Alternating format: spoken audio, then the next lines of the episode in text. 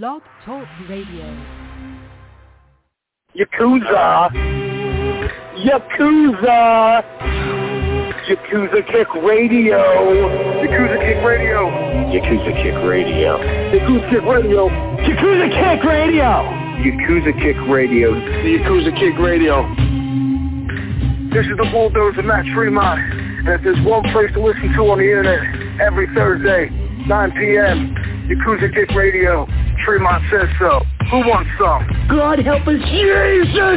God and baby, Jesus help us! Ladies and gentlemen of fucking America, this is Danny Havoc, and you have been listening to, or possibly are intending to listen to, the Yakuza Kick fucking radio. Fucking, yeah, Yakuza Kick radio. Hell fucking yeah! My name is Justice Payne, and you are listening to Yakuza Kick Radio. Your company that comes on Thursday night at 9 o'clock. This is a brotherhood, and we all stick together. Like my nuts. I ain't scared of you motherfuckers. Yakuza Kick Radio, the best in internet wrestling radio, period, bar none, just like Adam Cole. Everybody's a cunt but me in the world. I don't know what it is. But you go to the back, and you tell your boss that there's a new Yakuza in town. And it's Yakuza Kick Radio. And we're taking over. Yakuza Kick Radio has risen from the ashes of bad internet radio and become the premier place for any independent professional wrestler to stop and record their voice. That shit is bananas. Well, this is Mr. Insanity Toby Klein, and if you're not listening to Yakuza Kick Radio, then you're weird. Oh, I don't like the cut of your jib, fella. This is Greg Excellent, Bearded Dragon of the Northeast. You're listening to Yakuza Kick Radio. If you're not, probably watching porn and you have this muted. You should be listening to it. Jason Mann. Where are Biggie and Tupac? Yakuza Kick Radio. Give a nigga rope on that cowboy, guys. All you have to do is listen to Yakuza Kick Radio, but you didn't. Now look at that guy, you homie. Fuck that. Black D, out. Bullshit, man. Motherfucker. Fuck you. Fuck you and fuck you. Who's next? And now, ladies and gentlemen, for the introduction. Hosted by J. Cat Morris. You are now listening to Yakuza Kick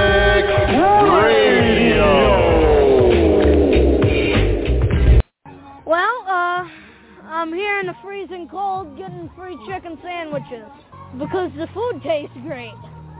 I mean, there's no, there's no, I mean, it's chicken. It's fried chicken. It's fried chicken. I like fried chicken. Oh, shit. Welcome to Yakuza Kick Radio. I'm your host, J. Cat Morris. It's been a while. I'm back for this for now. For you know, I I'll get into all sorts of shit. I'm probably gonna be shot out of a cannon, fucking brain all over the place. Um, there's a lot going on up there. Um, but I guess you know, right off the bat, before we even get into me, I, I just I want to you know give a rest in peace to Jay Briscoe. Um, he was tragically lost in a car accident this past week. I, I think it was. I lose track of time, so that's that's not a a lack of caring. It's just I from day to day, it's it's crazy. But um, I, you know, to lose this guy that young is is terrible for anybody. You know, for anybody that young to to be gone is is rough. But um, you know, more than even a wrestler, what breaks my heart is is him being a father. Because I identify with that heavily. You know what I mean? Like I I know how much I love my my daughters and you could see how much he loved his kids in the videos and the you know just the way that he'd be around them and everything else. You know um he didn't have the same type of lifestyle as me. He didn't have uh, uh as i guess you'd say animal friendly of a lifestyle as me. So to me you know i never connected with him one on one as like a person that way um i saw him as a tremendous professional wrestler. Like, I mean, unbelievable. Um, when I first saw him, it was Sewell, February 2001, and I believe that was him and his brother's debut in New Jersey. think they had another match in Delaware previous to that. I didn't go to any of the early Delaware shows. Uh, the first Delaware show I think I went to was TOD two.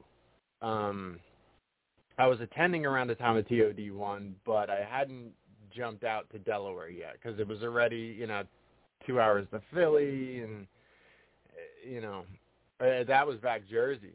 So Jersey was you know I wasn't really ready to take a three hour trip for a company I just started attending and stuff. So I missed out on a lot of the early you know Delaware non TOD stuff. Um, but anyway, um, when I started going February 2001, crushing the competition, and I saw like just the talent that was there. It, it felt like you were in another just universe because it was like you knew about the WWE. You saw some little high school shows where guys really weren't that good, and it was pretty obvious of why they weren't on TV. You know, you got a couple guys up on top of the card that they used to be on TV, but you know, it was what it was. When you went into CZW, my experience was being exposed to the SAT, the Briscoe brothers, and, and the list goes on and on. Now, you know, in retrospect, now you could look and look at that talent roster that they had back then and go, "Holy shit!" Like, we were really privileged to an insane amount of talent all at the same time. That was just kind of coming out of the woodwork. Was just being discovered and finding their their ground and, and starting to build on their career. So to even see them that early and then you know uh, best of the best wasn't long after where they um, beat Mondo in the first round and then it was Briscoe on Briscoe and that match was just like I didn't know guys I wasn't very familiar with like the backyard style wrestling you know what I mean? So to see a guy hit just like a you know, a, a cradle brainbuster, and then the, the guy roll out of that and get hit with like a half and half suplex on his head, and like that that crazy like Misawa Kawada shit, where the head drop shit was just like, oh fuck, and then like a second later, the guy the guy dropped on his head is hitting the other guy with some shit that looks just as bad, and but they're doing it in a way where they're not actually getting hurt.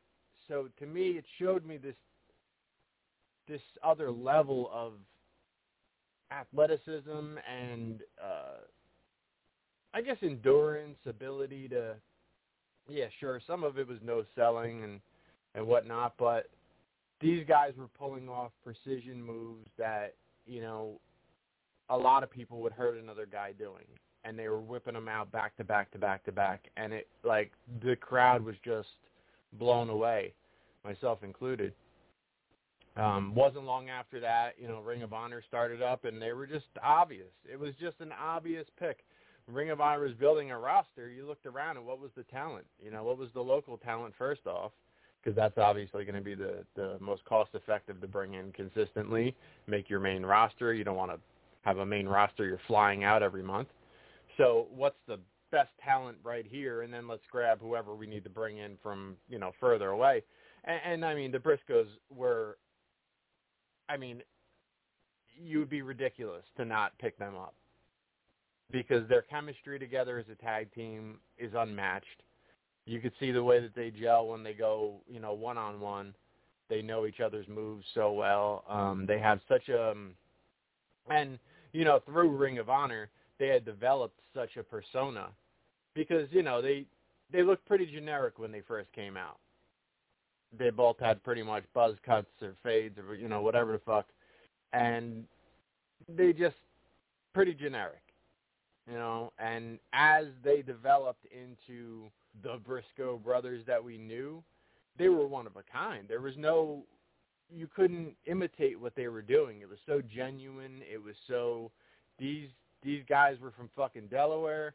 They were farmers. They were, you know, this type of thing. And that's what I mean. Like, you know, I understand like different mentalities on certain things. I don't agree with them, but I I know that they exist and I understand them to a certain extent. I don't I don't want to immerse myself in it because being, you know, differently minded, like I I have chickens as pets. I don't eat them. I you know, I eat their eggs and that's it. You know what I mean? And and if they stop laying eggs, it's fine because they're my pets. It's not like oh, they stop putting out or, you know. But I'm on like the backyard chickens pages where like you have people who farm them for meat, you have people who have them as pets, you have both. And there's some very very cold opinions on the farmer farming side of things. So I understand that that exists. These guys were farmers for, you know, meat chickens. This is so their mentality on that type of thing is different. You know, they bred pit bulls. I, I worked at an animal shelter full of homeless pit bulls. So clearly, like you know, this isn't like a shot at the dude or anything like that. But that's just you know where we didn't really line up. But like I said, when their persona came full circle and uh, emerged on the scene, they were not only the talented Briscoe brothers who were able to perform better than anybody else out there, but their persona jumped off the fucking page. They were real loud, real aggressive. They were stars, absolute fucking stars. And again, you know, back to that farmer mentality and the different things. Um, you know, some things that Jay said, and he felt that he needed to put out there to the world, which he, he shouldn't have. He should have kept that shit to himself, worked that shit out, you know, amongst his own life and whatever he had to do. But he said some shit out there that got him kind of, uh, you know, blackballed from from parts of the business, from the TV aspect, because I don't give a fuck what anybody says.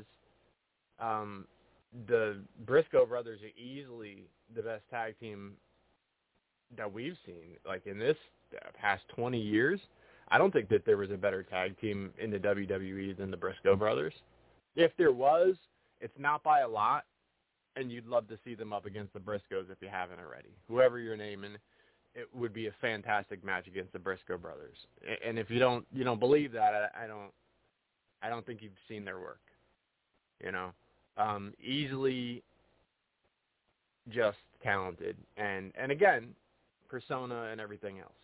You know, um, you look at some of the top tag teams out there. The Young Bucks get a lot of credit for you know being a top tag team and this and that, but they have a whole different style. They have a very um, choreographed, you know, and it's all choreographed. So maybe that's the wrong wording, but um, they have a very um, dance routine kind of, you know, style. And you know they're more or less like a flashy kind of rockers kind of gimmick. They they don't really have that original of a gimmick. You know, the Briscoes are the fucking Briscoes, and um, yeah. But like I said, above all of those things and and how immensely talented Jay was, like none of that shit matters when it comes down to kids that love their father that don't get to see him anymore. You know, his his one child is is very very injured in the hospital and um you know, I I don't know like up to date in info or anything and I, to be honest with you, I don't need to know up to date info. That's not my business. But um last I had heard, you know, she she wasn't able to use her legs and I just I don't know how to wrap my head around that. That's that's really tough. When you have daughters and then you see that shit happen to somebody else's daughter and know that in the same accident that disabled this this child took her father. Oh my god, it's it's so terrible. My heart goes out to them and um that's that's what means more than anything else. You know, I could say oh the wrestling world lost, fuck all the wrestling world. I you know, I've been very very open and um blatant about it that I don't give a fuck about wrestling. So when it comes down to it, when it comes to stuff like this, it comes down to the reality, to the the actual human being, and that's that's where I'm saddest about this. So rest in peace, Jay. Um, heart goes out to his family. You know, I, I think they got a, um, a GoFundMe or something up there. I know Pro Wrestling Tees has a a, a T-shirt that the pro, uh, proceeds all go to Jay Briscoe's family. So support, you know, whatever you can out there to help him out, uh, you know, help his family out. And um yeah, it's just tremendously sad. So yeah, um just a little bit of going into my life and what's going on here and whatever. Uh, you know, still on the medication, still has this uh somewhat of a fog on certain days where you're not able to do things. Other days I'm out here killing shit. Um my physical training has been pretty consistent.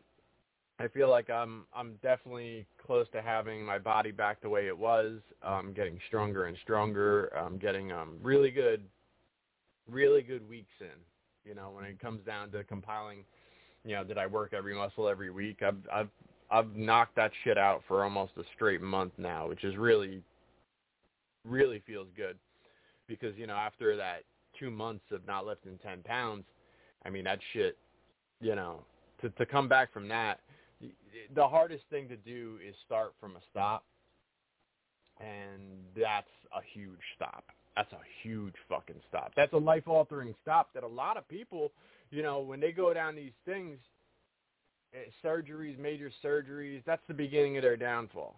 It's like, and then I had the surgery, and then I gained 300 pounds, and now I'm on the fucking show with the doctor now. You know, like that type of shit. Like, I, I'm man, I'm not about that. I'm I'm about this revolutionizing my life and making everything different in a positive way. I want to make better out of myself, my life, my family, my house, my career, my everything. On the other side of this, I want to be better in every fucking aspect. So that's what I continue to drive myself at. And there's a lot to that. The mental component is always the fucking hardest. Always. No matter what, no matter what you have to overcome, mental is the number one obstacle. Because if you're able to get that shit out of your way, because more times than not it stands in your way, um, you know, you could accomplish fucking anything. I'm trying to do a lot of motivational stuff, um, so let's just get into this whole plug and explanation of shit. Um, so I started doing a TikTok, and I'm trying to build that shit. I'm um, gonna ask you guys to fucking help me with that, support that, um, you know, share that, do whatever you whatever you do.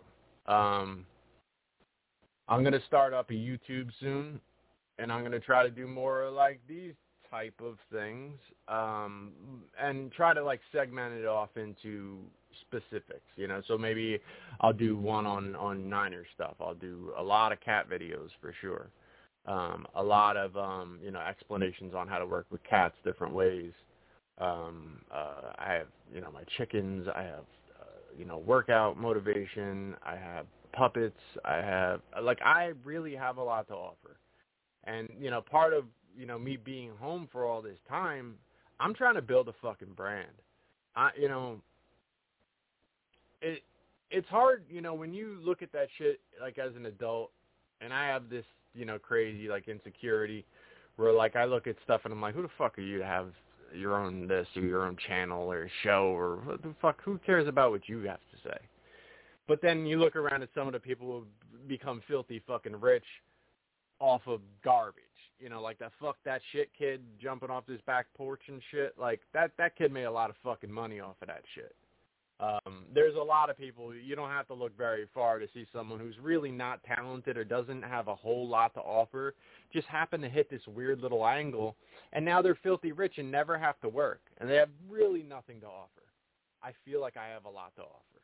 You know, that's that's the ground that I'm starting at. Is where look at them.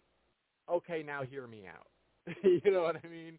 Because I don't think like, yo, motherfucker should be paying me thirty dollars a show to be doing this shit. But here's the reality: is this shit for a lot of years was costing me a hundred dollars a month, and I downgraded this shit a couple years back, so I was paying like forty a month or thirty a month, but still thirty a fucking month, and like I could go on YouTube right now and just live stream for fucking three hours. I can't do this shit for three hours on this anymore because the thirty dollar package will only get me two hours of talking. Not that I want to talk for three hours. I'm just saying in comparison. Um, there's again, there's these people who are doing just about nothing, and they don't have anything interesting to say. They don't have any um, story. They don't have any personality, and they're getting paid. I'm paying you, mother. I'm paying these motherfuckers to talk to y'all. You know, it's a wild shit to me, and that's gonna have to stop. Um, I just so I had uh, you know that fraud credit card fraud thing go on where like all of a sudden suspicious activity on the card, so they got to send you a new card. So when they sent me the new card, uh, Blog Talk tried to charge me and was like, uh, we couldn't process that card, so we canceled your shit. So I'm like, fucking great. So it was like a couple weeks ago that that happened, and I was just like, man, do I even turn this shit back on? Like, it's thirty fucking dollars. I'm over here trying to build this fucking TikTok, which is free every time I hit record. But I gotta go pay these motherfuckers just to get the ability to record through them again, and it's just audio where I could do full video. I could walk around my yard, jump around, show them a cat. I, I mean, what the what the fuck am I doing here? So you know, this this thing is is uh I think coming to somewhat of an end. Um, but again, like I, I'm I'm gonna have a platform one way or another. So whether I shift from here to there, and I just paid these motherfuckers, so I'm not done today or anything like that. I, you know, I honestly like, uh, you know, it's at least a month. If I forget to fucking cut it off, it, it's on until my fucking card gets hacked again. I don't know, but um, I'm trying to make like positive moves like that. Like stop paying for shit you shouldn't be paying for. Stop fucking, uh, you know, devaluing some of the things that you do have to offer. And so I'm just trying to do that. I, I threw the Venmo in the uh, description of my show. I'm going to start doing that. Uh, jcatmorris at yahoo.com, the, the Venmo. Um, so, you know, and it, you just want to help support. You know what the fuck's going on with me. Um, recovering from fucking cancer. I work 21 years with cats, six days a week. I'm not, I'm not a begging dude, you know. That's the shit where, like, again, you know, the mental stands in the way of of reality because I've always been a never asked for anything, any any of that type of thing. And I'm still that guy. I'm still 100% that guy, but it's like it gets to a point where you're not even willing to like put a fucking you don't ever have to ask anybody for anything. Just put put a fucking option for somebody if they they wanted to be kind and they wanted to do something you know, out, go out of their way. You see people doing it all the time. You know? Tragedies happen and motherfuckers' houses are paid for and shit like this. I'm over here paying thirty dollars to talk to y'all. I don't I don't think it's a fair balance. So anyway, I just put that up there. Um, like I said, I'm gonna try to build these things. I, I, I want them to be interactive. I want them to be um, you know, enjoyable for everybody. You know, anybody who's enjoyed anything I do up here, I could do over there. So it's just a matter of knowing that, you know, whoever's listening to me is with me, what they want to hear, what they want to do, and we can fucking do it. Everything I do is genuine. I don't, you know, this isn't where I'm going to start doing shit that's not me. Yeah, my puppetry, I love doing that shit. Um, you know, that's, um, that's that, you know, that childlike imagination that you get to bring back in and and it's very difficult as well so the creativity that you have to kind of lock into with that and um I've always been a huge admirer of Jim Henson and the things he did. So that's like its its own lane there. And, and there's there's just a lot to it. But anyway um speaking of where your money shouldn't go um oof. Yeah, let me actually before I even go back to that crazy shit because I don't want to go down that rabbit hole yet. But um, also, I decided um that I wanted to foster a cat. Um, things that's mentally haunting me uh, since I've been out of work is the things that go on at work, and um, my value there has been very substantial through 21 years. Um, the difference in a cat's uh, definition or how it's represented with or without me in the building is very, very different. So it's very troubling to me because I know the faces, I know the names, I know I know how they're talked about if I'm not in the room. And you know, make no mistake about it, like I on I because I'm a supervisor there. Um, well, clearly not at the moment, but all of my staff there is fantastic. My staff there is very, very good. They try to do the best they can to uphold the mission the right way. Um, it's it's it's up above that, and that's that's the tough part for anyone on the ground level to battle, anyone to stand up against, and it's a battle that took a lot out of me for a lot of years. Um, but it's so hard to get around that. It's so hard to work through that, knowing that there's some things you just can't change, but the animals are still there, and it's it's impossible for me to mentally close the door on something and just go, well, that's the best I could do. But the, no, but that cat is still in the building right now. What can I do right now to to fix that? So I was just like, you know what? I want to start fostering a cat. I want to start trying to promote the fostering program through there and I want to try to get more cats in people's homes in crates. And that's that's the important part to me. Um, you know, if you could foster cats of all sorts. You could take cats that are friendliest cat in the shelter and foster it and find it a home from there because it's you know a quieter, more laid back situation, um, um, less stressful for a cat. It also gives them a little bit of a taste of the home to help them acclimate to the next home that much better. Some of that's very, very difficult with a very friendly cat.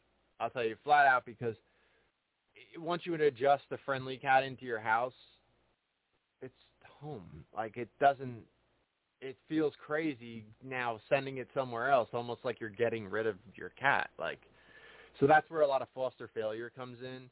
I feel like fostering needs to be done with a very a specific intent uh, fostering kittens that are under two pounds, uh, you know, at our shelter we would fix kittens at two pounds, and that's the age or weight they would be available at. So they weren't really available for adoption under two pounds of weight. So under two pounds of weight sitting in the shelter, the most they're going to do is get sick and draw attention away from the kittens that are available, that are two pounds. So if we had fosters that would foster those kittens until they were two pounds and ready for adoption, that would keep them healthy, keep them from drawing attention away from the current kittens, as well as give you a very drop-dead date. Okay, they're two pounds, they go back. No guilt, no, you know, no strings, no any of that attached, right? So that's a very, very good out as far as the fostering. Uh, fostering a sick cat, if you have the ability to isolate a sick cat in your house, whether it be a bathroom, whether that could be very difficult because if you have other cats, you know, you risk getting your cat sick. Um, but if you have an area that you can isolate and, um, you know, spray yourself down, sanitize real quick when you take care of that cat, that cat's probably going to recover in your home quicker than it would in a shelter surrounded by other sick animals. So you can potentially get that cat healthy and send it back to the shelter ready for adoption, and that's that's a very good out. Um, the third one, which is the one that I I um, am pulling towards and and uh, available for, is scared cats. Scared cats, shy cats, um, um, feral cats, call it what you want to call it. There's very, you know, there's different labels. The end result is a cat being labeled as unadoptable. When many a times this cat is just terrified. This cat needs your help. This cat needs a confidence boost. When cats are fearful and a little defensive, and the result of that is they get put into a more dangerous situation, have to fend for themselves outside, have to find food, have to find warmth when it's freezing cold out. When it's raining, they have to find a dry space because the temperature is also dropping, and now that they're wet, this is going to be painful. I've seen cats with frostbite on their ears. Uh, I've seen cats with just shredded ears from the fights get killed out there regularly. They they eat poison. They get killed by predators. They get hit by cars. They, I mean, any time that the weather is fucked up outside and you go, it's hot outside. It's oh, it's so cold outside. So shitty outside. Whatever it is, when you try to pick up your pace just a little bit to get back inside, back where you're going, back into air conditioning, back into heating, back into dry space, whatever the case may be, understand that there's 10-pound animals out there that humans have decided, these domestic animals, it's fine for them to live out their lives out there. There are human beings that will continue to push for them to live out there because it clears out shelters and gives them the opportunity to continue to take township contracts and pay for their shelter to run. And it's disgusting to me, and I'm going to fight against that shit until I die. There are cats that are being just thrown into a death sentence on a regular fucking basis. And the thing about that is, is you can look up the stats yourself. You know, a cat has like a 15-year life expectancy indoors.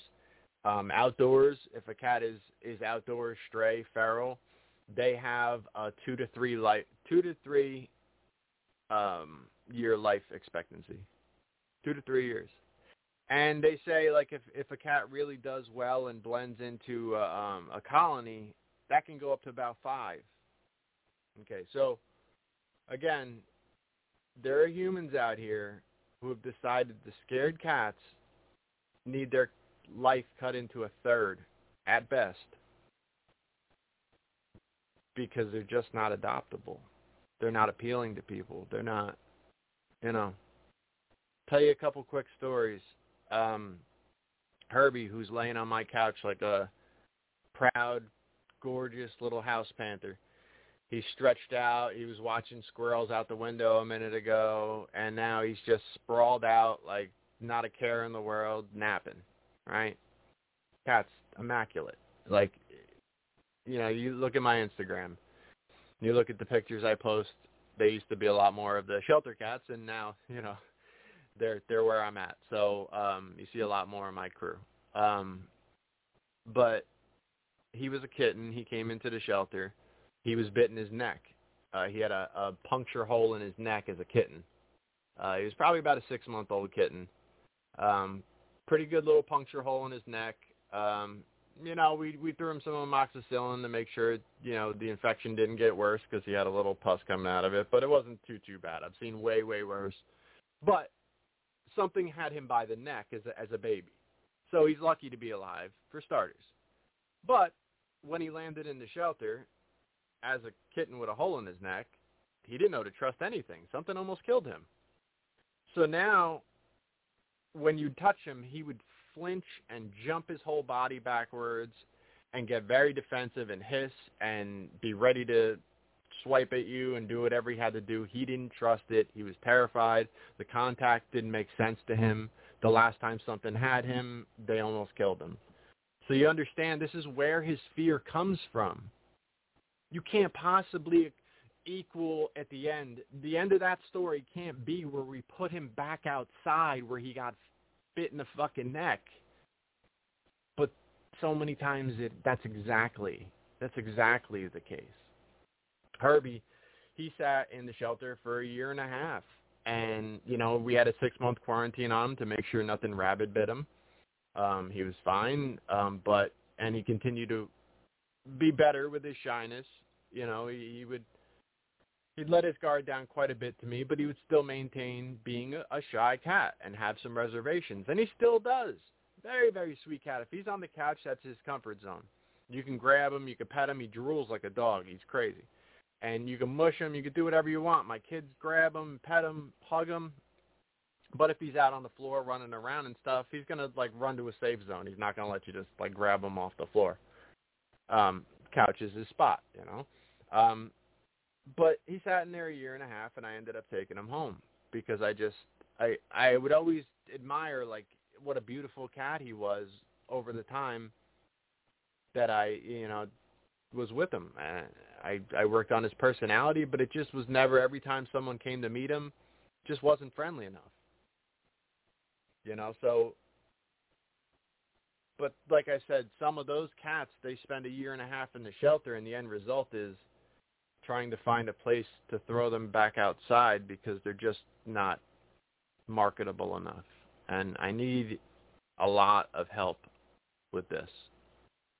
Um, so Butterfinger is is one of those cats. He spent two years in the shelter, and he bit a girl in the finger the one time early on in him being there because she made a mistake.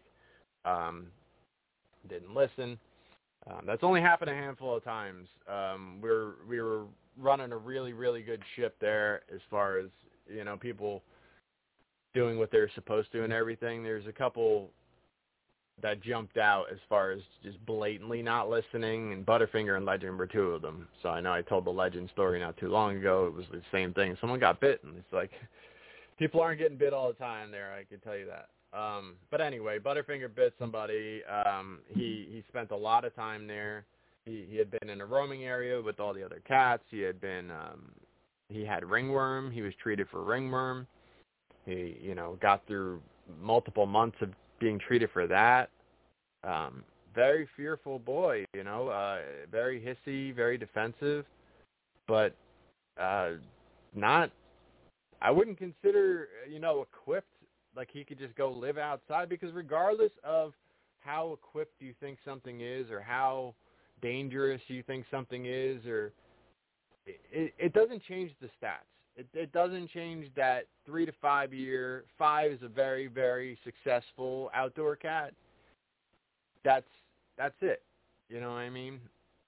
Obviously, you know your indoor outdoor cats are going to be a little bit longer lived than you know you're just strictly outdoor cats. But again, you are shaving years off of those cats' lives as well, and you're rolling the dice every day that that's the day, because any given day could be oh something got them. You know, nothing gets my cats when they're laying on the couch, ever.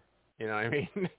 if something health wise starts to happen, we'll address it. We'll bring them to the vet. We'll do what we got to do. But like, there's no, there's no like something got my cat today. Like that's not a fucking option. You know, which is, which is pretty comforting to me. You know.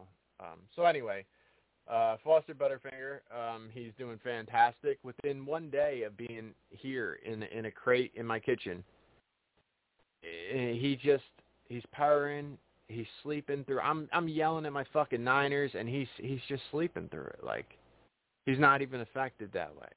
In the shelter, with you know, you could hear the dogs barking and all that. He he was so much more scared. He had made great progress with me, but he was so hard to present to a stranger that would walk into the shelter.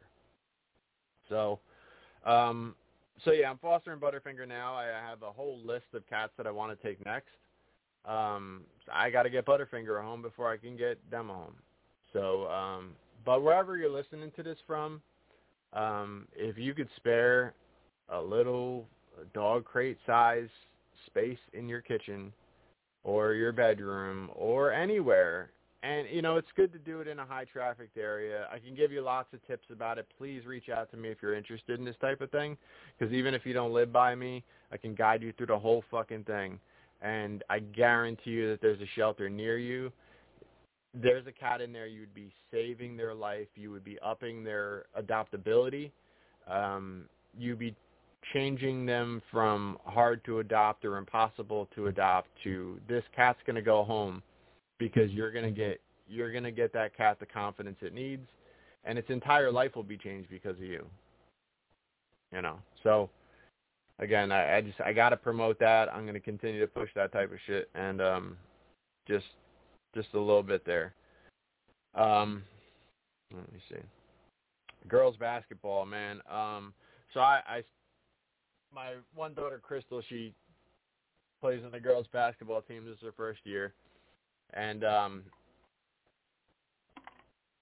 this shit is frustrating. Um, she um, she's getting the hang of it. She's definitely a whole lot better with the ball. Um, she's she's um, we practice a lot.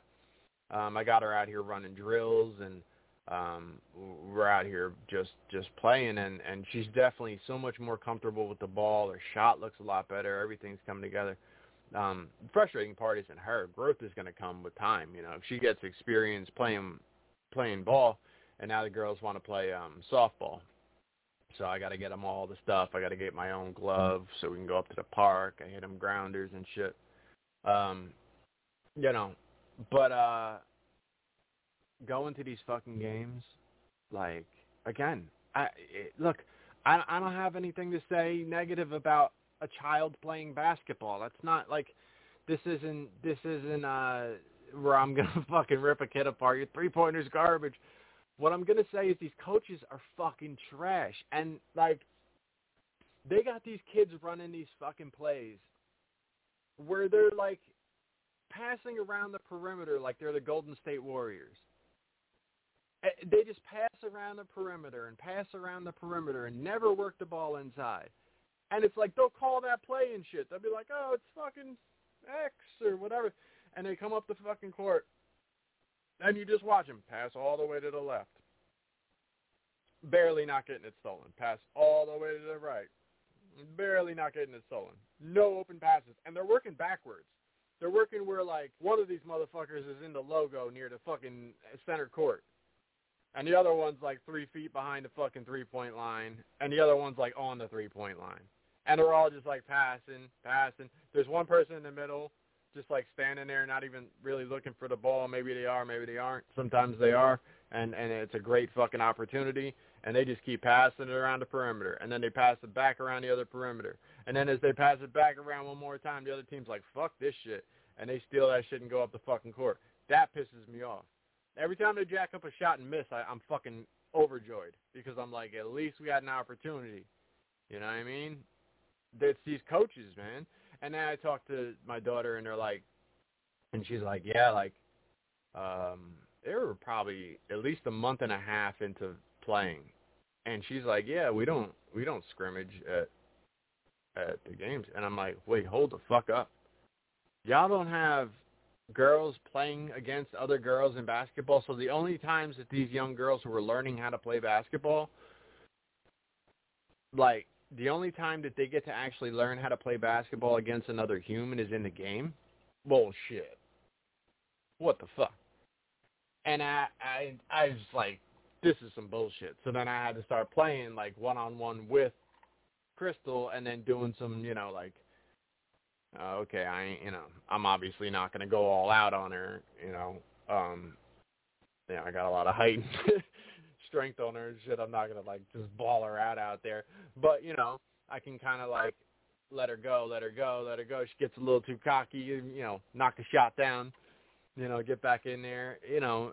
So I'm doing it, but I would really rather her be playing as well playing with girls her age against girls her age. So I don't know. It's just it's it's frustrating because you can only do so much, and then it comes down to how the coach is going to design the game, and you're fucked there because they motherfucker's like a science teacher and shit. There's two of them.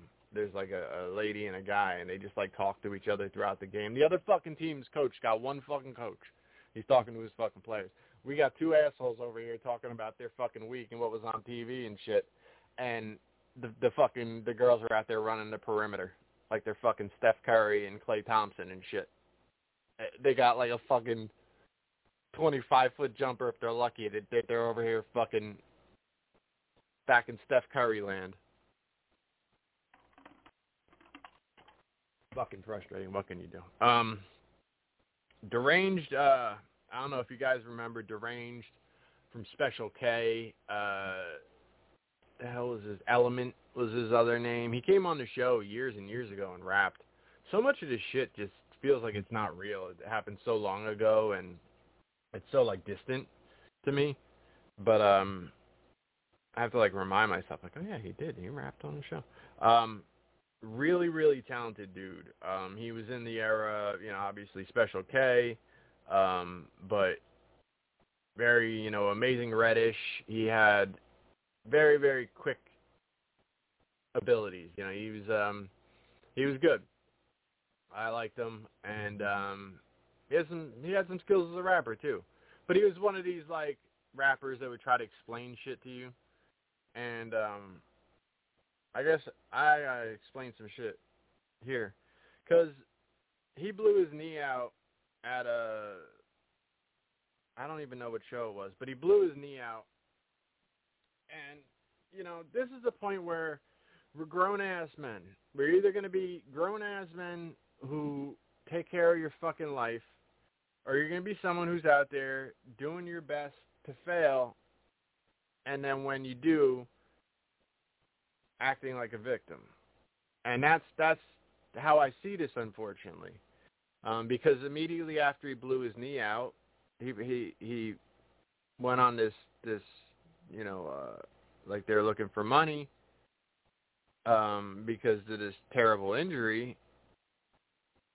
But uh, he he's losing his apartment, he's losing his his car, he's losing his this, he's losing his that. His girl left him. All this, uh, you know, like it's like everything in his life collapsed because of this injury. Well, everybody knows these fucking indie paydays ain't shit. The show wasn't any kind of fucking AEW or there wasn't any big fucking payoff. So you at like 40, when you've taken like big giant chunks off of wrestling, this dude would take off six years and fucking you wouldn't hear anything about him, and all of a sudden he'd pop up at a show, and he would try to act like it was like this big return and everything. Which again, like I told you, I liked the dude. I thought he was very very talented at everything he did. But he didn't do it for long enough. He never made an impact enough. He was a name enough on the Jersey scene, on the New York scene, Philly, you know.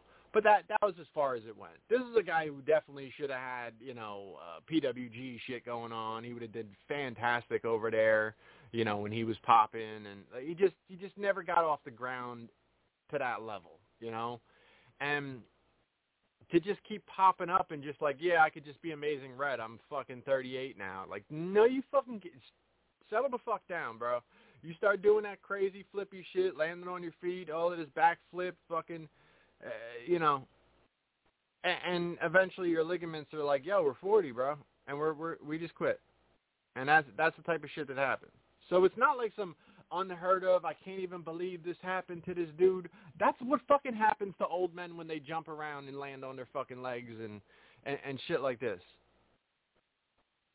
You don't want to see people lose shit in life like that, but people can't be reckless with their own shit and then have you put it all back together over and over. You know what I mean? Like,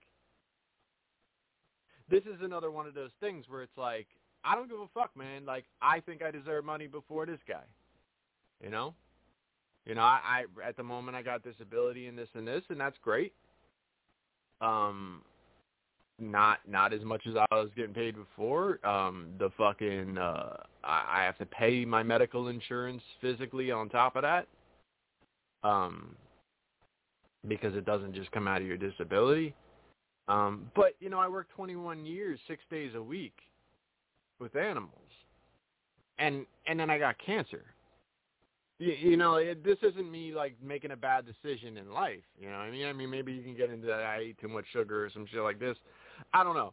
Like, and I, I have had no doctor say that that's what caused it. I'm just, I'm just saying. I don't know if you could find a way to say cancer was my fault. I don't know, maybe, but you know, circumstances kind of fucked my world up a bit, and I'm gonna make positive out of it. I'm gonna make this motherfucker the greatest thing that happened to me, because I'm gonna come out of this a better human being. I'm gonna come out of this a better father. I'm gonna come out of this a better fucking uh, uh, everything, every everything. Athlete. Uh, this house is gonna look a million times better. Everything. Um, so it's all good. But I'm just saying, like, you know, when a deathmatch guy goes and jumps off of some shit onto glass, and then he gets a really bad cut, and then he's like, "Yo, y'all finished? You help me out." Like, I mean, I just would have said, "Don't jump into the glass," if I knew we were in this together, because I would have said, "Hey, bro, that's gonna hurt," and you don't. That's just gonna cost a lot of money, don't you think? And be like, "Yo, good looking out, dog." But I didn't know we were together. You know what I mean? So this, uh, this again is where I get a little annoyed with shit because it's some like, oh, I just walked into this like huge fire. I wasn't trying to save anyone. I just walked into it because I wanted to see like how hot it was. And I got third degree burns and now like I really got I need you guys to support me and and it's like no explanation on the fire thing. You're just gonna walk in there and then you want me to pay for it? Like what kind of shit?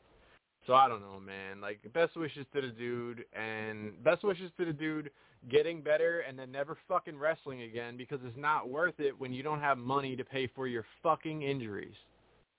I just I get so fucking irritated at that. Something about it hits a fucking nerve with me where it's like I'm gonna be the riskiest, craziest mofo you've ever seen, and then they're like, all right, well, shit, is your ankle all right? No, and my life is falling apart, and it's like, ah, bro, I thought you was crazy. You just fucked your whole gimmick up. Um, yeah, so I don't know. Um, speaking of athleticism and, and, and that type of shit, I just watched the uh, Kenny Omega Will Ospreay match from Wrestle Kingdom the other night. Didn't happen the other night. I just watched it the other night. Um, that shit was fantastic. That's what I love about wrestling. That right there is when I watch a match like that is when I go, maybe I don't hate all of wrestling, and there's still a few things for me to watch. That's the shit right there where creativity, brutality, athleticism, realism, you feel like these two don't like each other. Everything comes together to me. Like, you know, Kenny Omega does a lot of goofy shit. I don't like all that shit that, you know, they were like ass naked and he's sticking his fingers up the guy's asshole. It looks like on the turnbuckle. I don't know, man. I saw like a fucking a gif of that shit. I didn't even see the match, but that's enough for me to go like I don't want that match in my fucking playlist. That ain't I'm not watching that shit. Um, like that goofy shit, a lot of the silly shit he does on AEW, but I don't watch AEW, so I can't even like address specific goofy shit. But I know he's on some goofy shit. But the athleticism he's capable of, like the shit he did with Ospreay, and Ospreay, as far as I'm concerned, is the best in the world because his athleticism is top notch. When he first came out, he was a flippy guy that did the craziest, flippiest stuff you could possibly do, but he was just another top-notch flippy guy. He then invested in his character. He invested in fucking bodybuilding. He gained some size, and he got this vicious fucking heel persona and striking ability on top of this fucking this high flying ability that makes him to me unmatched. I, I I'm definitely interested in his work when I see him out there you know, against another top guy, I, you already know this shit is going to go down. And that's what you should. You know, you should be able to look at a top wrestler and not go like, oh, what show is this or what is this or what is that. Just be like, oh, he's in it. Shit is going down. And, and that's that's you know what you got out of this match is these motherfuckers delivered. So I don't know. Um, that that's a must watch as far as I'm concerned. What's not a must watch is Sean Henderson's Hall of Fame. Why the fuck does Sean Henderson have a Hall of Fame, man? Like, I don't understand. Like, I saw this shit. So I saw this shit the other day on Robbie Mireno's Facebook, and I the first day I left it alone. I said, all right, um, no, you know, me and Robbie, like, you know, I, I said everything I said about him on the show, and I meant it. But uh when I got cancer, he was one of the very few people to reach out to me. We weren't Facebook friends anymore. Last I fucking talked, I was burying this motherfucker on this show.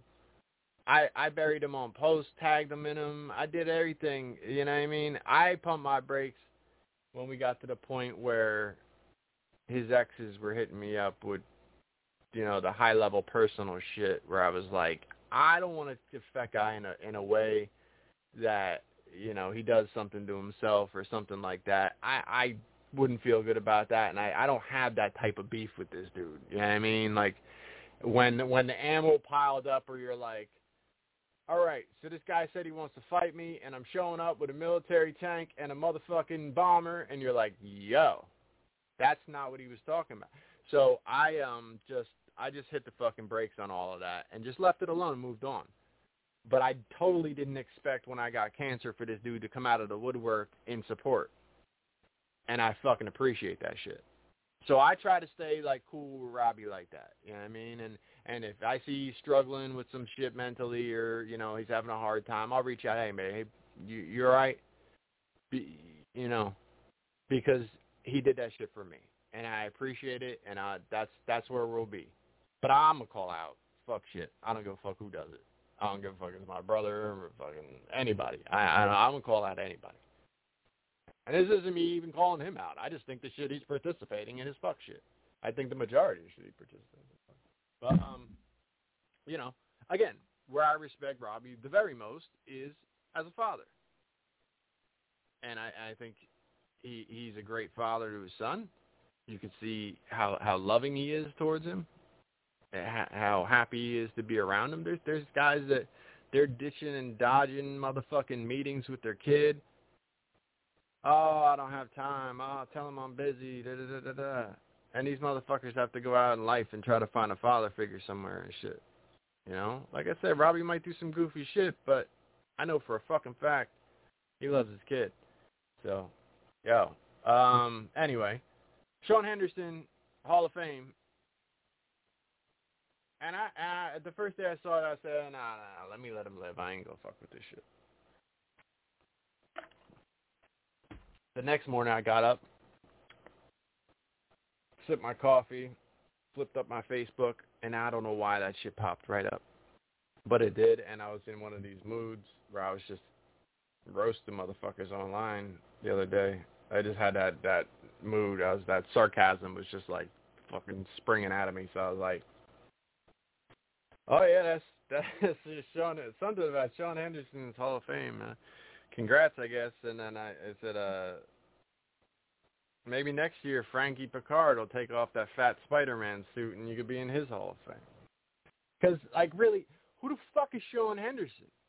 Like as far as I'm concerned, like I thought he was just running occasional shows like like um GCW has Joey Janela's Spring Break, which obviously is very successful and is, has, has done big numbers.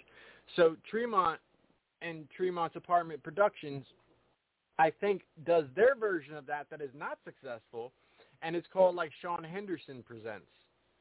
And I thought it was like half a joke and like another shindy, just throw together all his friends and whoever the fuck wants to work on it and thinks he's a nice guy and whatever the fuck.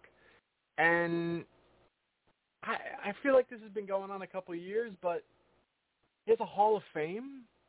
What the fuck? What? This shit is retarded. I, I don't. This is why, like, between this and the next shit I'm going to talk about, I don't want anything to do with this shit. Like, even being on this shit talking every week about what these idiots are doing, I feel like gives them more credibility than than they had before I started talking. So some of this shit, I think I I'll keep in fucking like text messages and and just the voice messages. You want to know how I feel about some shit? Hit me up. I'll I'll fucking I'll lay into it. But like some of this shit, it doesn't make any fuck. Like I don't want anything to do with the fucking people. You know, like the Ultraviolent Underground. Okay, I, I'm I'm gonna do my best on this one because these motherfuckers threw down some mind trick fucking this is some this is some special shit. Check this out. To the best of my ability. CZW launched or was about to launch Ultraviolent Underground. Now, Ultraviolent Underground used to be something that had a, a very specific reason. The reason was is they weren't allowed to do ultraviolence in Philadelphia. So when they came down on that, they said, okay, well, wh- what about if we did that shit with nobody around and then showed it to them? Oh, I guess you could do that. So Ultraviolent Underground was born because they couldn't go to fucking Delaware and run shows every month, and they couldn't draw in Delaware every month. So even if they could, they probably could, but again, you couldn't draw in Delaware every month because for me it was a three-hour trip. I was a monthly uh, attendee. CZ, CZW in Philly was like two hours. You know, it was an hour and a half, two hours. Good two. And um I wasn't making that extra hour every month. No fucking way. There was months that, you know, when you drove home and you were like, oh, yeah, this is just kind of like a build show. Like, they just kind of set up next month. And you'd be pissed off because Yeah, man, that, that was still two hours, and that still cost me X amount to get in, and that still I, I still had to leave work early for that shit. So you know what I mean? Like, I, that that extra hour wasn't working. But Ultraviolent Underground served that purpose, and it provided a handful of matches, and honestly, didn't fucking work because when they put out the Ultraviolent Underground collection and it could fit on a, like a DVD, that should be a sign that like this wasn't like an insanely successful venture that we should dig back up fucking 20 years later when it's not necessary at all. Um, it doesn't make any goddamn sense. So anyway, the initial launch was supposed to be, and this was all announced by Shannon on CZW's website or fucking Twitter and all of that, whatever. Uh, season one of Ultraviolent Underground would be four shows. Season one. Now, this is not included on CZW Studios. You will pay $400, and you can attend all four shows. And we'll let you know where those shows are going to be later on. Can't tell you now, though. It's top secret because everyone else is running death matches at, like, fucking Wawas and fucking Walmarts and fucking like all out in the open. Nobody gives a fuck anymore. They're doing like big Japan death matches in Jersey every goddamn month. But yeah, let's keep it really top secret and hide it. Like, oh, it's underground. You're a fucking weirdo. That's that's what you're. You're a fucking weirdo. Why are you doing underground shit that's fucking per- perfectly fine publicly now? All right. So they're going to do this, and you have to pay $400, and you get early access to TOD tickets. Yeah, because they sold out before. In, in 2022, when you did TOD and you watched the guys walk from the dumpster across the field, that shit looked so packed. I wish people would have got their tickets earlier because people sure missed out. I, bro, you could fit another 10,000 people on the fucking field. Like, what? What are we talking about? Oh, access the front row for. Um, so that was the initial thing. Oh, and you get a hat and a T-shirt. So, and then they announced like Insane Lane is going to be part of it, and the Caleb Butcher, who I don't know who that is. I, I I don't I don't really know who Caleb Butcher is. I I don't know. Um, and then maybe like one other person, Otis Cogar or somebody else, not really fucking interesting. That I'm I'm now gonna pay a hundred dollars to go watch. Are you fucking crazy? When like XPW is up the road every couple months, fucking ICW is up the road, GCW is up the road, and none of them are charging you a hundred dollars to walk in the door. You presenting Insane Lane and the Caleb Butcher that's going to be a fucking sellout. This is insane. So this is like the first thing that that that came out about it. And I was like, who the fuck is stupid enough to pay four hundred dollars? AJ Viola will pay four hundred dollars because he's a stupid fucking mark. He's a dirty, stupid fucking mark. And he lives close enough to me. Come do something. Um. Anyway. I don't like that little dirty cocksucker. So every chance I get, I'll just mention the motherfucker um, in that manner because he's just the dirtiest of dirty fucking deathmatch fans, and um, you know the type of motherfucker that would hate listen to this, and um, I love it. Um, so they would go to uh, this thing for a hundred dollars a fucking show, at a venue later announced for a company who was really fallen out of doing deathmatch wrestling as as a primary uh mode of entertainment. Like that's not their thing anymore. So that's like this really soft sell on um what they were doing. So then I don't really hear anything about it, right? So then the next thing is like Zandig is having this thing with that Justin kid who signed him up for the other RF event at the arena. You know the, the you know the event that Rob Feinstein was running and Zandig pretended like it, it wasn't a Rob Feinstein that he was working with because the vendor that was paying him working for Rob Feinstein's fucking convention wasn't Rob Feinstein. Like, yeah, vendors vendors will pay you, but you're still working for a convention run by Rob Feinstein. But keep keep pretending as if you have morals and and you're dead set against pedophilia and things, even though not so much, you know. Um, so anyway, um, and that may get even more complicated as, as this goes uh, by the rumors I've heard. So then Zandig has this dinner with Zandig in RF video thing because no one wanted to fucking see him. RF had a, a the arena thing. The Hardy Boys were there. Uh, Bret Hart was there, and then Zandig, and he was gonna have people staple dollar bills to him, their twenties to him, and shit. And he was he was gonna make fucking couple grand off that shit. He was limited it to like thirty five people or some, you know. He had it all worked out. Where he's gonna make a ton of money, and then like the day of, he's like, the morning of, he took a picture with the staple gun, the staple gun shirt, and he's like, "Today's the day, motherfuckers." And then later that day, he's like, "So we decided not to do that. It was really unorganized." And uh he just kept saying everything was unorganized. And it's like, yeah, but wrestling fans were there, right? They didn't hand you their money. Like, okay, I guess it was organization. Um, so then um, uh, he does this dinner with Zandig thing that's like a hundred dollars a pop, which might I also add in the shot of this thing. So then that's that's the thing. hundred dollars a pop. You sit there with Zandig and eat dinner, and uh, so this is which I can't even fucking imagine. Like it's 2023. Like yeah. All right. So Zandig at dinner, and then out of that comes Shlak walking in with an XPW shirt, sitting across from him, eating off his plate and fucking drinking his thing and, and spitting on him. Oh, over to the, the, the left of John Zandig, you'll see um, right right sitting next to him is um, Hall of Fame creator uh, Sean Henderson.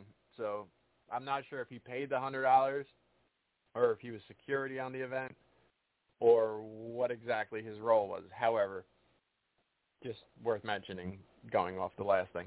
Um, um, so then Shlak comes in, yeah, whatever, spits at Zandig. Zandig, oh, you're going to fucking pay. So now XPW is going on that night. So I'm like, yo, is Zandig going to work for fucking XPW? Because that would be the craziest fucking thing ever. Not only is he come back working for RF after blatantly saying that he would never work for RF, is he going to work for Rob Black? And they set up like a whole angle that like really kind of laid the fucking groundwork for him to show up because it was Shlak versus Necro Butcher. Necro's got the MAGA gimmick and lifestyle, and Zandig just has the lifestyle. He can make it a gimmick very easily. Um, so that's kind of laid out, and then all of a sudden they're like, fucking Masada comes out and he's attacking fucking Shlak, uh, Shlak and Masada are attacking Necro Butcher. So now they set up a mystery opponent. And you never know who could be. But that's in California, and I don't see them flying him out. So even though I thought this was still a possibility, just based off of a lot of things making sense and nothing making sense as far as Zandig and the way he used to be as opposed to what he does now. Um, that part you know, his inconsistency and just manic fucking crazy Trumper decisions, just like fucking just nutty shit. Uh he hated Necro when he he left the business too. And you know now they're both trumpers so it's like never mind. All right. Um but uh but yeah so so they do this and it starts up this whole thing. So i had um because I was watching the NFL playoffs and I was like, well, let me, I'll throw the XPW on the computer and I'll just go like watch the fucking game in the living room. And I was hoping that it would be a competitive game, but it was not. Uh, Eagles Giants. And I was hoping that this shit would get competitive, and then I was going to go outside, put it on the projector, turn my little fire table on, you know, it's a little cold outside, so I'm not going to go outside for a fucking blowout. But if this thing gets a little hype, it's a fucking beautiful experience out there. So I was going to take it out there, but it ended up being a blowout. So I ended up in in my house for the whole game. So I saw a lot more of the XPW than I even planned on.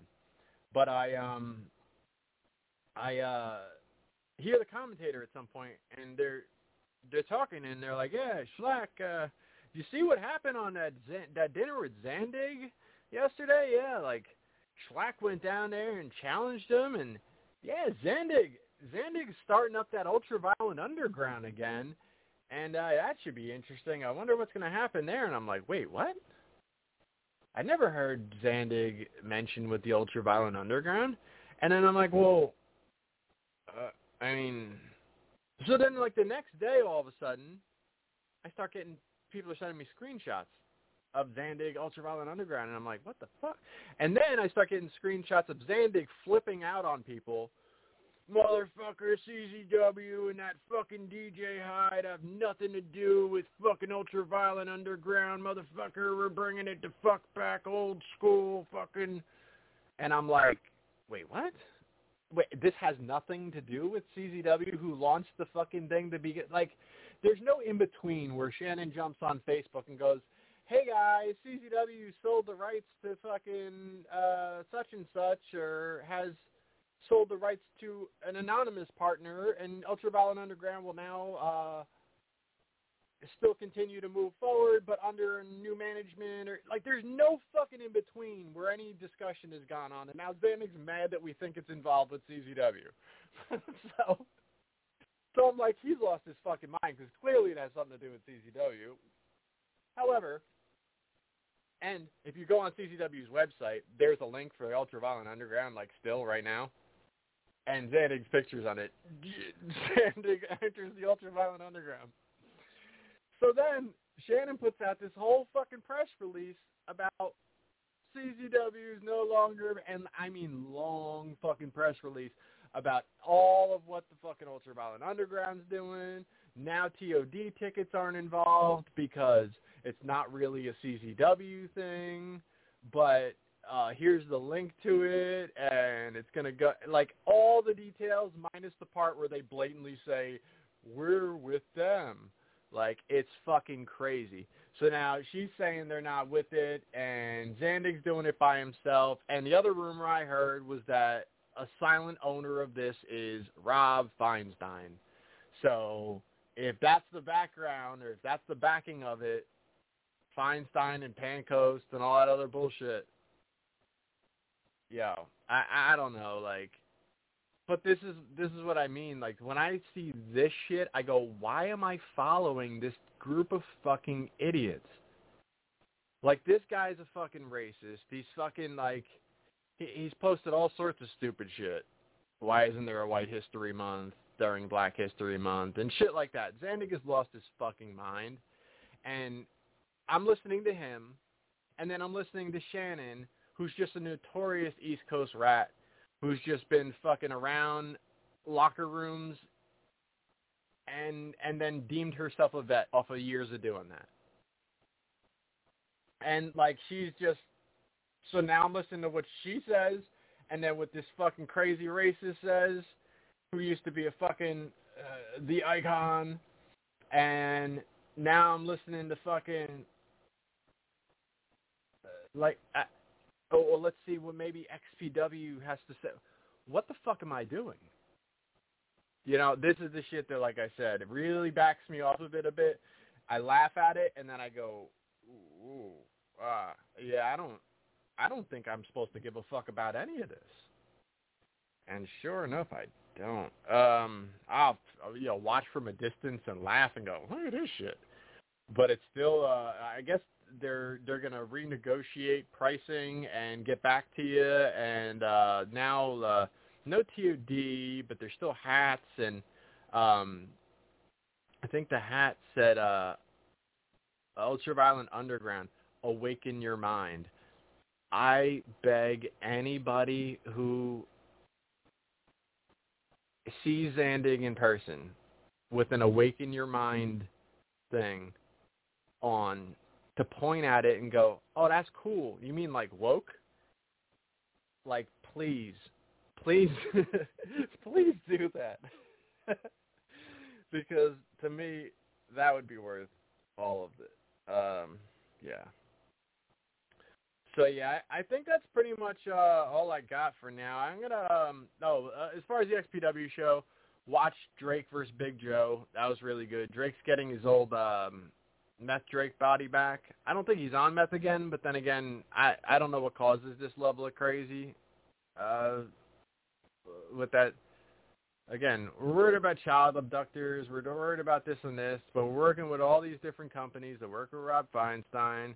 Not that he's abducting children or anything else, but I think there's enough fucking evidence that that went on video there that if you're so against pedophilia, people who were in that realm of being filmed and would make you not want to work with them. But I guess yeah. Um so I don't know. I just uh I don't understand the whole thing and uh I don't think I'm supposed to. I, I think, you know, these these guys are fucking living in warehouses, running these dirty, disease-infested fucking MRSA factories with drug use everywhere. This is a very, very large chasm in between this and my my actual life. So that's that's what I think just had to snap into focus for me. I could talk about this stuff. I could I could watch it from a distance, but yeah, I can't immerse myself in this anymore, and I, I also really can't even respect people who do immerse themselves in it because it's why, guys, it should be better than this. I'm gonna keep putting out motivational videos on the TikTok and all this, and I I'm pushing motherfuckers to be better than this.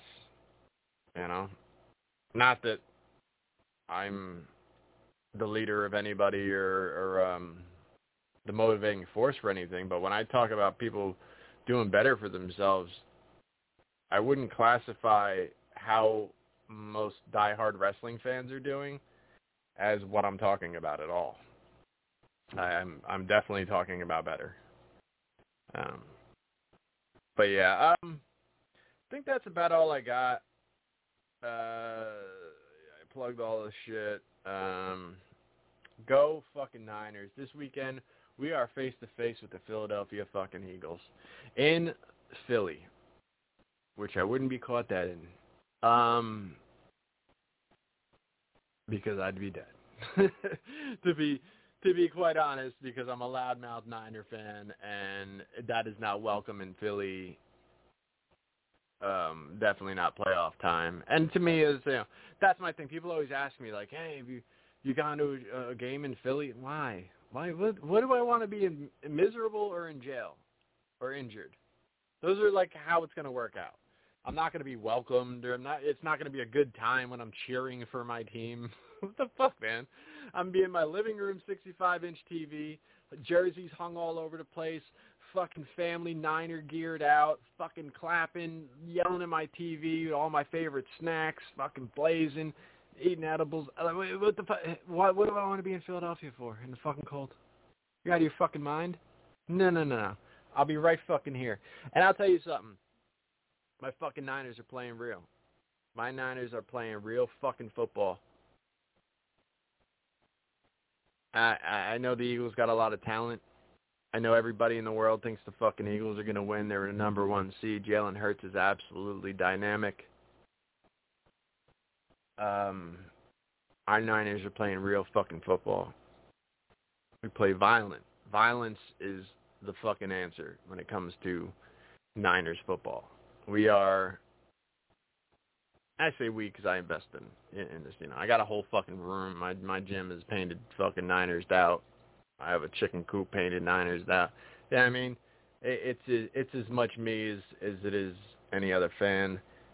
But uh the the Niners are they're rolling, man, and I have a lot of faith in Brock Purdy. Uh, he is doing amazing things that he's not supposed to be doing. But at some point, we got to give him credit for what he is doing, regardless of do never happened before. A rookie can, a rookie can't, but then a rookie does. Let's start giving this motherfucker credit for what he what he does. All right. Go Niners, motherfucking Eagle. I'm gonna talk to y'all here, there, every fucking where. Like I said, follow my shit, man. Get my fucking. I want to see my TikToks go up because I I don't have a whole ton of followers. I'm trying to just keep putting content up there, hoping this shit keep, keeps uh, building and um, doing a little bit at a time. But um, yeah, man, I I know I've had um, tremendous support here over the years, and I'm going to continue to because, like I said, I just paid them, so I ain't gonna let my shit just sit here. Although that's kind of what I do. Um, but su- support me over there too, you know, and um, hit me up. Hit me up. Tell me what you're you're looking to hear. Tell me what you're looking to see, and I'll try to incorporate that into everything I'm doing because I got I got a lot of avenues. You know, I do a lot of this shit. So, um, I'll talk to y'all motherfuckers later. Go Niners. Peace. Talk to y'all later. Have a nice night. Stay dry. It's raining again. Tired as rain. Makes my grass green. I won't complain about that. That's all I gotta say. I'm out of here. I love all of y'all and uh shit. You're all a bunch of fucking assholes. You've been in the gym, bro. You know why? DJ Hyde, fuck you. You don't have the guts to be what you want to be. You need people like me. I'll listen to your to your podcast and I'll find everything out. You know what I mean? You need people like me so you can point your fucking fingers and say, that's the bad guy. So, what I make you? Good. Black Cheese tell me tells me all the time to listen to what you gotta say because you be blazing people, and I'm like, well, I gotta hear it now. you just know how to hide. How. Me, I don't have that problem. Me, I always tell the truth. Even when I lie. The Yakuza Kick Radio. Jesus! So say good night to the bad guy. I'm gonna tell you something straight off the motherfucking press. I ain't coming for no fools.